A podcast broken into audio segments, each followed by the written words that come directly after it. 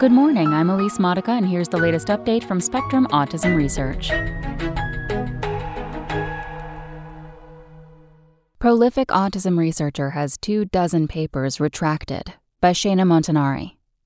An autism researcher lost two dozen papers to retraction in January, eight years after the publisher was made aware of potentially troubling editorial practices. Elsevier, the publisher, cited undisclosed conflicts of interest, duplicated methodology, and a compromised peer review process as reasons for the retractions. The papers were published in Research in Developmental Disabilities and Research in Autism Spectrum Disorders between 2013 and 2014, a period when Johnny Matson, then professor of psychology at Louisiana State University, or LSU, in Baton Rouge, and an author on all of the papers, was editor in chief of both journals. Elsevier included the same explanation in 23 of the 24 retractions, saying the papers were being retracted because they did not include a declaration of a conflict of interest of one author in relation to diagnostic tools which the paper endorses. The statement also says that the same author was editor in chief of the journal at the time of publication, and that there was no evidence of independent peer review by external reviewers. One paper was not cited for a conflict of interest, but instead was retracted for lack of original methodology, along with the same peer review issue. Dorothy Bishop, a developmental neuropsychologist at University of Oxford in the United Kingdom, who played a part in spurring the journals to investigate Matson's papers 8 years ago, was surprised to finally see it happen. I never thought they'd get around to doing anything, but there you go, she says. Matson is now retired, but was still publishing papers as recently as last month. He has more than 800 publications and is highly cited, with an H index of 75. His research at LSU focused on methods to assess and treat autism and intellectual disability, and he developed diagnostic tools for the conditions. Many of his publications, including most of those that were retracted, include the use of diagnostic measures he developed, such as the Autism Spectrum Disorders Diagnostic for Children and the Baby and Infant Screen for Children with Autism Traits, or BISCUIT. Elsevier began its investigation in 2015 based on a tip. The publisher convened a 12 person panel to review a number of publications in 2016 and assess whether papers submitted to these two journals between the 1st of January 2012 and the 31st of December 2014 had been published without external, independent peer review. In 2017, it published an update, noting that the peer review policies of the journals in question had been adjusted and new editors in chief had been appointed in early 2015.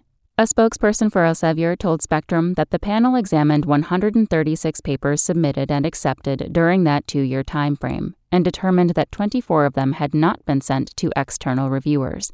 Papers published before 2012 were not included because 2012 is when the journal switched to an online management system for manuscripts. The conflict of interest claims stem from the retracted papers using assessment batteries that Matson developed, which are sold by Disability Consultants LLC, a business registered in the state of Louisiana to Matson's wife, Deanne Matson. This tie was not revealed in any of the 23 papers. Matson says that at the time he was not aware he needed the conflict of interest statement. As soon as he knew, he says, he did that moving forward for all submissions to all journals. Regarding peer review policy, Matson says the journal's old policy allowed him to send papers only to associate editors, skipping external review, in an attempt to help speed up the processing of papers.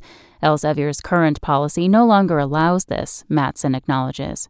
Autism researcher Michelle Dawson first flagged Matson's work on Twitter in 2010, tweeting her suspicions that Matson had a penchant for self citation and publishing in his own journals.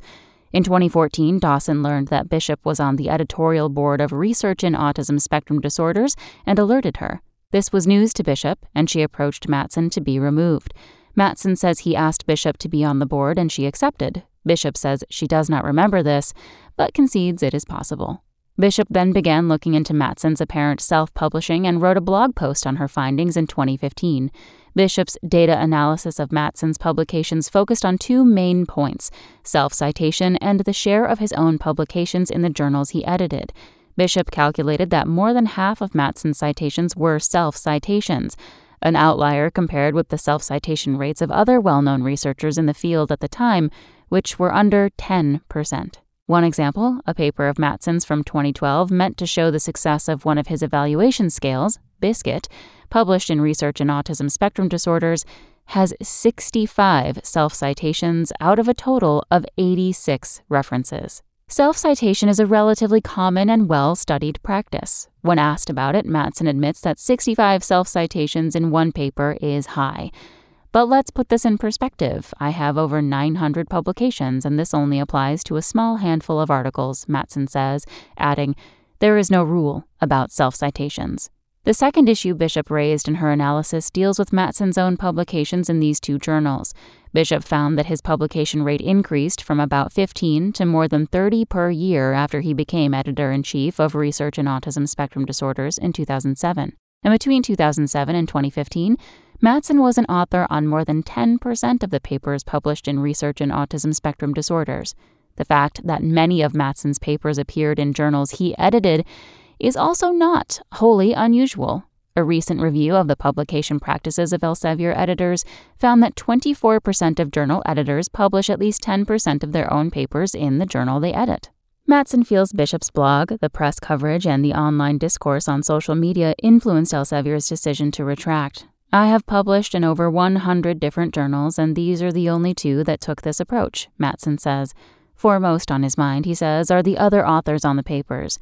At this point, I am retired, so this has little effect on me, but I am concerned about the former PhD students who were also included, he says. I doubt that he's fraudulent, Bishop says of Matson. I think it's just this factory for churning out fairly trivial papers. She still spends time scraping publication data from various databases to find others who fit the same patterns she detected back in 2015 with Matson's publications, and she continues to find more editors who publish in their own journals with fast turnarounds.